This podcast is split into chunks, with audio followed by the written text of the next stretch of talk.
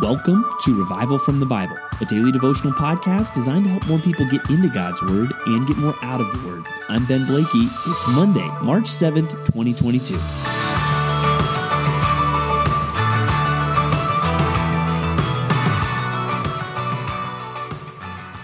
I can still remember where I was standing on the North Campus of the Master's College my sophomore year when it happened.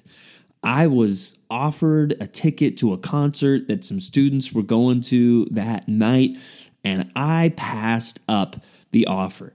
I thought to myself, you know, I probably have some homework that I need to do. Uh, you know, uh, it's it's like an over an hour traffic in LA is crazy, maybe two hours away. So we wouldn't get you know, we have to leave early, get back late. I need my beauty sleep. You know, I had all kinds of excuses why I passed up the offer to go to this concert. Well, a couple months later, uh, I would actually start liking this artist that everyone else had gone to see, and I realized, what was I thinking? Why did I pass up that opportunity when I could have gone and seen this person play music when now I'm so interested, but at the time I had all kinds of other excuses? Well, missing out on a concert might be one thing, but missing out on the kingdom of Jesus Christ is another thing entirely. And the offer is going out to be a part of this kingdom, but people are full of excuses. People are passing up on the offer to be a part of the kingdom of Jesus Christ. And those who pass up on that will be filled with so much more regret than I ever was. But we need to check our own hearts that we aren't making some of these same excuses that we see people make when it comes to following Jesus in our reading today. In the New Testament, we'll be looking at Matthew 8, 19 through 22, Luke 9, 51 through 62, and John 7, 1 through 10. And we'll be focusing mostly on this Luke passage, and it begins with Jesus going through Samaria, and you see kind of this key phrase even in the Gospel of Luke um, that his face was set toward Jerusalem. Uh, and that was where Jesus was focused. He was moving onward in his mission towards Jerusalem. But when he goes through Samaria and he is not received, James and John, the sons of thunder, live up to their name. Lord, do you want us to tell fire to come down from heaven and consume them? Uh, but Jesus turns and rebukes them. But as they're going along, we see now at the end of the chapter these three interactions and really these three excuses that Jesus encourages these people to push past so that they would not miss out on following him. The first person actually makes a claim of following Christ. I will follow you wherever you go. And Jesus said to him, Foxes have holes, and birds of the air have nests, but the Son of Man has nowhere to lay his head. So, here, this is the first of three quick back and forth interactions that we'll see at the end of this passage. And this first person is saying, Hey, I will follow you. And Jesus responds, well, not with, Oh, great, that's awesome. He responds by really challenging this person to count the cost. Okay, you'll follow me wherever I go. Well, guess what? I don't have a home. You know, foxes and birds, they've got more of a home than I have. I'm wandering around going wherever. Are you really ready to do that?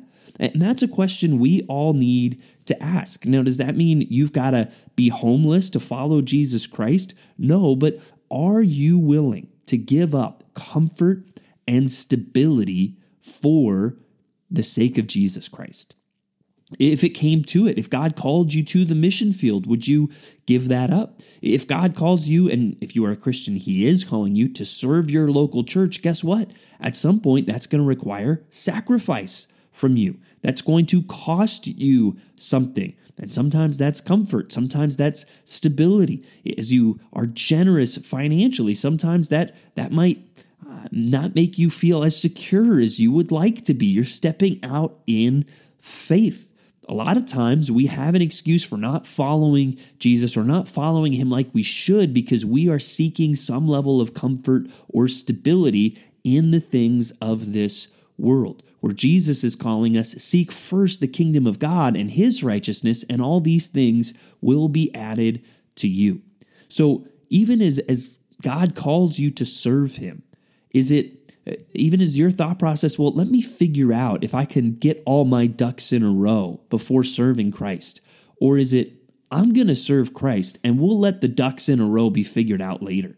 Right? That, that needs to be the mindset that we have. Now, that doesn't mean it's never wrong to prayerfully consider something and whether that is best for you. But at the end of the day, we need to be, it's about serving God first and foremost, and then comfort and stability. Those will take care of themselves.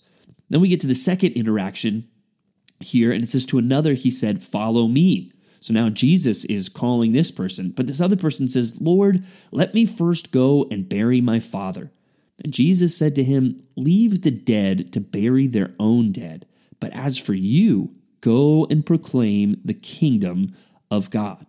Now, that raises some questions like, whoa, like don't bury your father that seems kind of harsh well a couple things this this is not a ban on being a part of funerals for your parents for all followers of jesus christ one this seems to be a specific command and a specific urgent call from jesus and he's saying hey i need you to follow me right now uh, also this idea of burying their own dead that could be a year long process uh, that, that could be more than just, you know, my father just died and the funeral is tomorrow, is likely not the scenario that was going on here. And here, one of the things Jesus is saying is, hey, following me is going to have to take precedence over some level of family responsibility. And this is where, uh, you know, this can get interesting because God has called us to be responsible in our families, right? Even children have the obligation to honor their father and mother. Parents have an obligation to care for their children, uh, right? these are responsibilities that that we have. Uh, and God isn't calling us to not honor our parents, to not provide for children uh, in those senses, but we do see Jesus say, hey, you have to love me more than father, mother, wife, brother, sister. The, the precedence has to be to Jesus before those things. And there's times where even it will be impossible to please Jesus and to please your family. Think of some with unsaved relatives who are going to expect, hey, join us in sin, or, uh, you know, hey, let's go do this when it's like, no, I have commitments to the Lord and to uh, to Him and or to my church that I that I need to fulfill.